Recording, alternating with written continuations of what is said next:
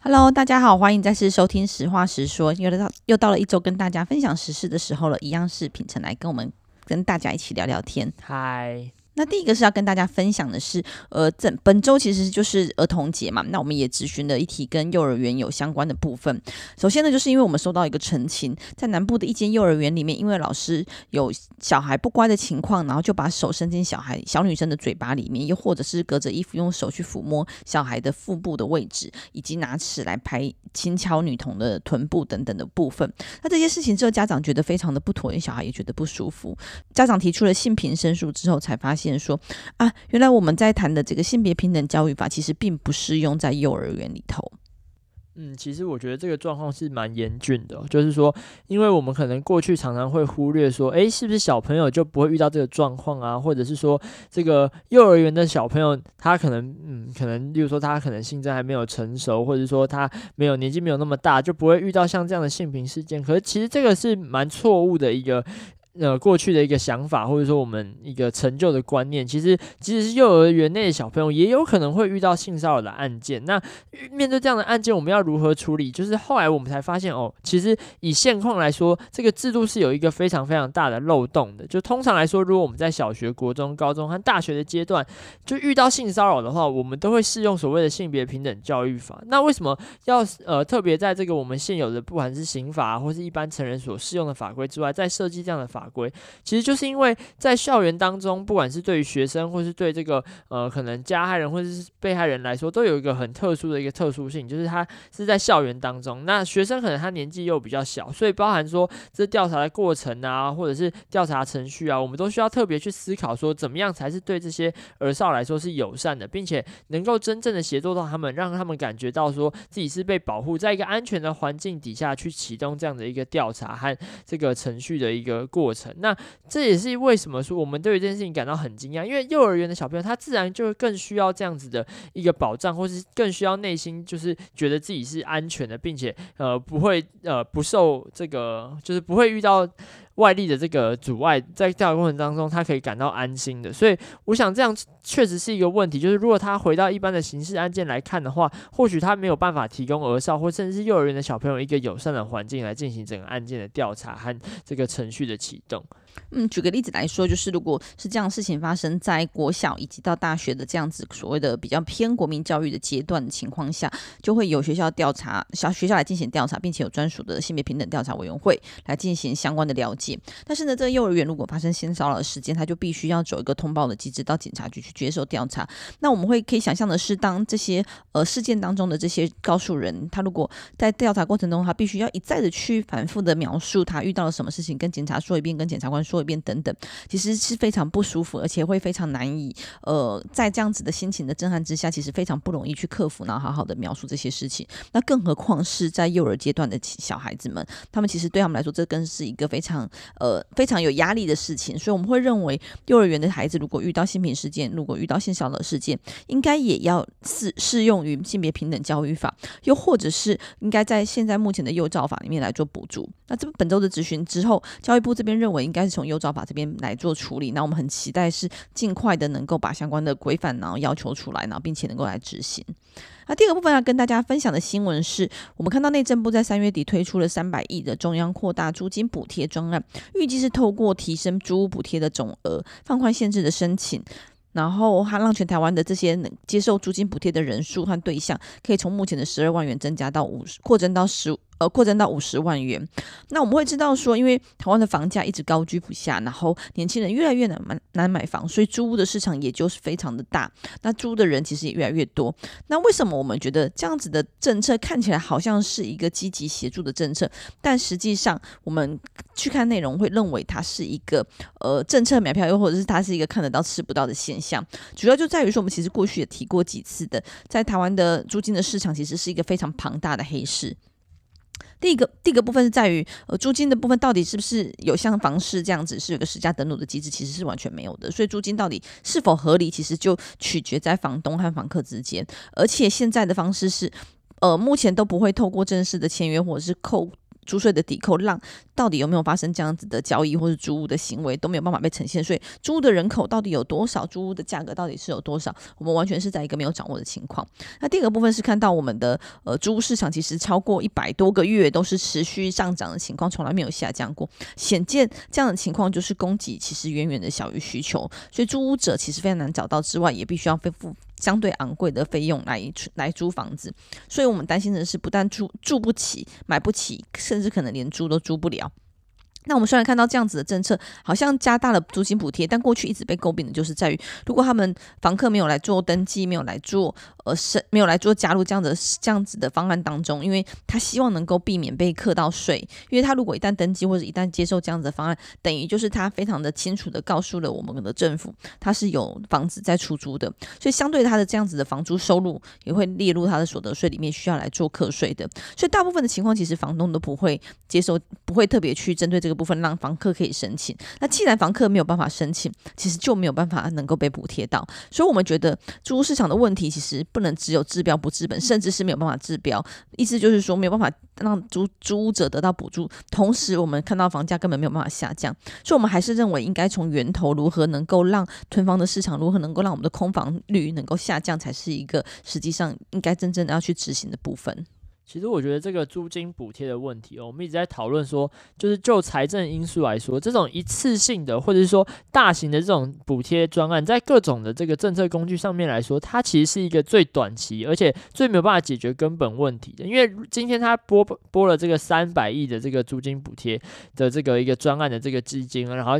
透过这笔钱，想要去协助这个可能在租屋上面有需求的这些国人们，但是这三百亿能够花多久呢？那如果这三百亿花完了，未来还要再补贴更多的钱来维持这个我们现在这个所谓的这个租屋黑市吗？其实根本来说，租屋黑市它最大的问题，就像王玉刚才讲，就它本身的制度不完整，然后资讯不透明，让大家甚至没有办法了解。如果去问内政部说，现在全台湾的租屋人口有多少，或许他都没办法给出一个很精确的数字，因为多数的租屋者或者是这个出租者，他们可能是呃，不管是说他这个呃价格不透明也好，或者说他们没有去做这个适当的登记也好，甚至很多可能就是呃他自己在这个分分租的这个套房，又不要把房房子切得很碎，切了好几个分租套房，那这个政府不但管不了，应该说现在也没有真的就是做出什么样的一个政策举动来处理这样的一个问题，反之你透过这个三百亿的这个所谓租金补贴，想要来解决这个最表层的这个价格问题，反而是我们会让我们很担心的。因为随着这个租屋黑市的这个发展呢、啊，那不止影响到的是租屋市场问题，也影响到这个买房的市场。那不论是说我们一直在谈说要用囤房税来让这些呃这些空屋可以释出的这个政策，其实都远比透过三百亿的这个租屋租金补贴更能够协助到整个房屋市场的这个完善。所以其实也会让大家有这个质疑说，诶。会不会其实你只是在发钱做这个政策买票？因为目前从这个他这个公布的这个基准来看啊，如果他是家庭的这个夫妻有一个子女的话，他家庭月收入在十六万元以下，台北市以台北市而言，就可以去申请这个租金的这个补贴。可是对于这些家庭来说，他可能希望是说可以呃未来是可以买房，而不是单纯他这个解决他租屋的问题。那你如果是忽略这个高房价本质的问题，而单纯想要用这个三百亿的这个租租金的补贴，让大家觉得你好像是在这个房屋议题议题上面有努力要做出这个。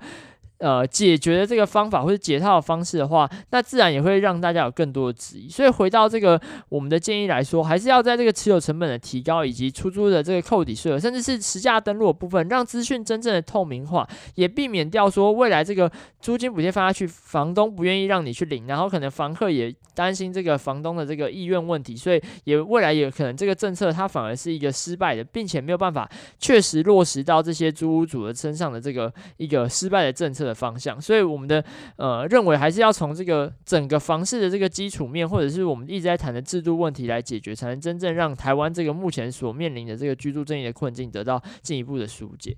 嗯，那我们时代力量的几个诉求会希望说，针对租屋或者是说针对房居住正义的部分，有几个部分应该来做处理。第一个就是希望能够保障租屋主的权利，这是过去我们曾经提出来过的部分，也跟大家说明过，就是我们认为在消保法里面，对于一些企业房东的函释，应该要变成是直接立法在租赁专法当中，让这些房东受到消保法规范。让但是呢，却因为还是有一些不确定性，或是有非常有解释的空间的情况，能够避免掉，而是在租赁专法里面明定出来，然后让这样子的部分，呃，如果发生一些争议，能够有适当的调处和申诉的机制，让同时房东和房客的权益都能够被照顾到。那中期的部分就觉得应该来解决租屋黑市的部分。刚刚提到说，其实租屋市场到底有多大，其实一直不清楚。那根据报税资料显示，一百零八年度只有二点七万户是租屋的情况。那我相信大家算一下就知道，我们除以这么多县市下，其实这个数字真的非常的小。那民间曾经做过住宅状况的抽样调查，里面推估出来大约有一百万户的租屋主，意思就是说一百万户，但是实际上有报申报抵扣的部分只有二点七万户，所以会知道的是有非常大的黑市，其实没有办法被呈现出来。那我们如何能够来做？就是希望能够至少对短期应至少应该是要让这些囤房的部分或是空房的部分能够释出到租屋市场去。所以我们会认为，不是只有针对房租的收入来给予课税，可能也要同时鼓励这些手上有很多房子的人，能够把房子释出来，然后同时也让他们有一些鼓励和奖励的措施，并且能够让他们有动力、有诱因去来做申报，才有可能让租屋市场更加透明，然后进而解决租屋的问题。那最终我们还是希望住住宅的问题应该要被解决。如果房价一直持续偏高，那这样子就会变成有钱人他能够持续囤房，但是其他大部分的一般大众可能都没有办法住。居住都没有办法有一个好的居住环境，包括说买房和租房可能都会有是这样的现象，所以我们还是觉得这样子的利益良善，但是很很显然就真的是很像政策买票的做法，所以让大家没有办法好好的去看到到底会发挥什么样什什么样的效什么样的效益。那同时，这我们未来也会继续追踪到底这个三百亿有多少人来申请，以及它的成效如何。好，接下来呢是要跟大家聊一个比较科技方面或是资讯方面的问题。我们看到有有曾经呃，我们有看到的一个新闻是在这个苹果就是 Apple 的部分，过去在 Apple Store 来。贩售这样子 APP 或是提供这样子 App 让大家使用，都会需要透过苹果的金流系统来向使用者收费。所以不管不管是一次付清的这种买断型，或是定期付款的订阅制，又或者是买点数的氪金的行为，其实都一样，就是都是要先付一笔钱给苹果，那苹果会抽抽了一些苹果税，就是抽走一些。大约三十 percent 的成数之后，然后剩下才会回流到这些供应者身上，就是服务提供者身上。那所以许多的开发商都会觉得说，这个三十趴是不是抽税抽得太高，有垄断之嫌这样子。所以包括像 Epic Game 还有 Spotify、Amazon 都为此告上了法院。那我们看到日本的公平委员会开始进行调查之后，最终是跟苹果达成了和解，但是附带条件之一就是苹果要来开放类似这样子的地方，类似 Readers 这一类的第三方支付的选项，让用户可以选择绕过苹果，直接向 App 厂商来做付费。那我自己觉得，在这个题目上，其实还蛮值得思考和讨论的。像我自己就会在思考的是，这样子的部分，苹果这样的做法到底算不算垄断？因为我后来去查了一下手机的市占率，苹果大概是百分之接近二十左右，所以硬要说它很多，其实它可能也没那么多，没有到一个完全的垄断的市场情况下，这样算不算是垄断呢？那还有一个部分是我自己也在想的是，比如说我们在购买一些服务的平台，比如说 Uber 也或是 Panda Food，它一样都会对于商家课予非常高的商家费或是服务费。那这样的现象是不是跟这样子 Apple 的 Apple Store 的现象是有点类似，也属于垄断嘛？因为硬要来说的话，外送平台可能这两家的占有率远远高于 Apple。但是呢，至于该不该，这是我自己比较负反向比较呃不支持的部分。但从另外一个方向来看呢，也会觉得说，诶，其实这些开发商和平台应该是互利的关系。就是他要提供这样的服务，这些平台业者才有办法收取获利。那但是这样子的比例上，到底是开发商的责任比较重大，或是他的呃功劳比较重大，还是在于这些平台？所以这里面的比例的问题，还有是不是一定要透过平台支付才能够回到供应商上面？我觉得都值得思考一下。但是我觉得确实这个其中一个问题是在目前在谈的这个税的比率高了三十 percent 这件事情，就是我觉得不管是 App Store 或者是我们使用 Android 的系统，就是在 Google Play 上面，其实我不确定他们是不是。两个抽的税是一样的啦，就是假设苹果跟 Android 他们都是，例如说都是说好了都是抽三十 percent 的话，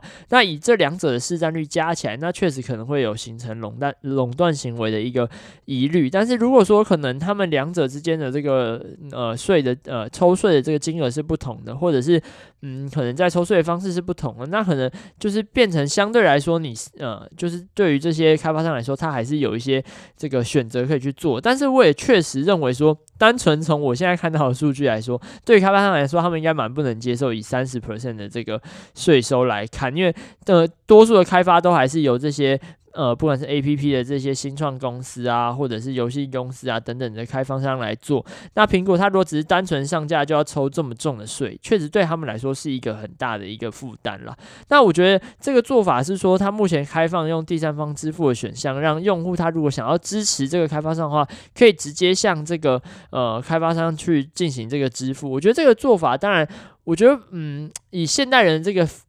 呃，一直在考量所谓这个速度跟方便性的这个想法来看，好像多数人不会这么做。但是，我想，如果是真的想要支持，不管是这个是一个游戏，或是一个付费的一个软体，或是他真的觉得这个软体的开发是呃对他的生活产生非常大的一个注意的话，我想还是会有人去选择这样的方式，就是要给这个开发商更多的支持啊。所以我一直都觉得说，多这样的一个选项，或许未尝不是一件坏事，就是让大家增加一个选择，可以去呃去思考说自己要用什么样的方式来。来支付这笔钱。嗯，那另外就是我们看到这样的事情，其实不只是发生在日本，包括说像美国啊，然后印度啊，其实也都有类似这样的调查正在进行当中，所以大家也可以观察一下未来的结果。那刚刚提到的是这个三十 percent 到底合不合理？其实我印象中，我们刚开始在处理纾困预算的时候，也发现这个。呃，外送平台的服务费和上架费也是三十 percent，所以其实是蛮高的比例。那另外还有一个部分，我觉得也蛮有趣，可以思考一下是，到底这样子的成功或是这样子的获利，应该是要归功于开发商还是归功于业者？因为以前其实曾经听过一个故事，就是让大家想一下，比如说公司快要倒闭的时候，到底是要留业务还是要留研发人员？但实际上就有人说，其实应该要留业务，因为他东西卖不出去，就算他东西再好，也没有意义，也没有办法有任何的获利。所以又会过来头头来思考，是这个三十 percent 到底是不是一个合理的部分？我觉得觉得可能有各方的。说法，但是是一个蛮不错，可以大家一起来讨论的部分。好，接下来呢，呃，我相信在这个年假，就是我和我的同事们相对紧张的，就是立院的中心大楼，就是研究室大楼里面的八楼有这个助理廖廖委员的助理确诊两名，那大家就会很紧张，因为其实我们在院内的呃足迹的重叠其实是蛮频繁的，所以中心大楼最近从呃。连假结束之后，也开始恢复了一些，呃，开始加严了一些管制的措施，包括要 PCR 快筛等等的部分。那我觉得疫情来到这个阶段，大家会看到每天大家都是上百人的这样子的染疫，而且都是本土的情况。其实，呃，必须来思考的是，我们大概没有办法再回去到过去的清零，因为另外一方面也来看到是，其实我们一直。之前跟很多工位学家都有讨论过，清零到底是不是一个对的目标，或是一个必须要有的目标，也得回来思考。因为我们一直不停的把边境管制起来，其实就减少了很多跟国际间交流的机会，尤其台湾是一个非常。它非常小的国家，然后又是一个岛屿型的国家。如果我们没有办法跟国际间比较多的是实体交流的话，可能也会影响到我们的经济、我们的产业发展等等的部分。所以这部分我觉得也提醒大家，可以从不同的面向来思考，而不是只有在要求或是希望能够有清零的过去的这些历史记录继续的维持着。我觉得疫情发展到这个阶段哦，因为其实你看看海外，他们基本上大多数都已经走向，不管是被迫走向共存，或者是主动走向共存也好，其实大家都还是要回归到正常生活当中。毕竟疫情的影响不可能永远的持续下去。那尤其像刚才婉玉说，台湾是一个海岛型的国家，那我们。最大的一个这个，不管是优势也好，或是我们最仰赖，其实就是国际贸易，甚至是我们一直在提倡说要让台湾走向世界。那我们势必要开放，未来有一天要开放国门，甚向这个世界重新这个这个重新接轨。那如果是这个趋势之下的话，我觉得就是一个阶段性一个阶段性的问题啦。就是说，我们过去可能我们可能可以透过封锁国门方式达到清零，那到了现在这个阶段，可能清零已经不再是我们未来的目标，而是可能是呃我们在过程中希望可以像目。蔡总统喊的是减灾，就是减少这个可能会造成的重症比率啊，或者是对于医疗的负担。我觉得是在一个风险控管的一个思维底下，逐步的去开放。所以我觉得大家也不用过度的紧张或焦虑，说啊，现在确诊数好高，会不会让我就是生活受到影响或怎么样？但是我们也要提醒大家说，如果可以去打疫苗的话，就早日去把这个，不管是呃目前还没打完两剂的，或者是你这个两剂打完还在等第三剂，都赶快去疫苗去。接种一下，因为其实疫苗的接种，当然第一个是这个提高保护力，保障自己可能不会染疫。另外再来就是说，避免重症，其实是我们目前最重要的一个目标。就是如果大家都是大多数都是轻症啊，或者是基本上没有症状的话，那你可能待在家里面待个几天就好了。但如果重症的话，第一个是当然对你的身体这样会是一个很大影响。那未来长期也可能会对于整个国家的医疗产生一个很重的负担。那甚至导致就是我们原先不想要看到的结果，就是重症率过高，那音乐被。塞爆这个状况，所以当然第一个是要保护自己，我们还是要维持基础的一些，包含戴口罩啊，或者是说勤洗手这样的一些过去一样我们一直有遵循的一些好习惯。那再来就是希望大家赶快去把疫苗打一打。那未来我们就是。不惊慌，但是也这个不随不随便的这个抛下我们现有的这些防疫措施，那用稳健的步伐慢慢的走向开放，我觉得是台湾现在目前这个阶段必须要完成的一个目标。嗯，所以我觉得这部分也不是零和一的选择，就是不是一定要清零，又或者是说一定得全面开放来跟疫苗共存。总之就是希望能够尽。尽可能的恢复到原本的生活状态，但是防疫的措施，包括戴口罩、勤洗手、用酒精消毒等等的部分，其实也都是不能少。我们大家看到国际间也都是这样的趋势为居多的政的政策方向，就是该该要有的这些社交，或者是应该要有的上班的部分的交流，上班啊、上课啊，然后一些可能有一些必要性的群聚的部分，都大家都很难避免，甚至是跨国境的旅行啊、商务旅行啊之类的部分，都还是会持续进行。但是在国内的部分，或是在个人的部分，还是尽可能的去做好防疫相关的工作，我觉得这是我我自己觉得比较可能的未来的方向。好，那今天就跟大家分享这几则新闻。那在节目的最后，也要跟大家分享一下，就是呃，我们行动时代预计在四月二十三号会有一场全民国防的工作坊。那之前我们曾经讨论过的是三月二十四号有来讨论台湾的这些新训，国军的新训发生了哪些问题，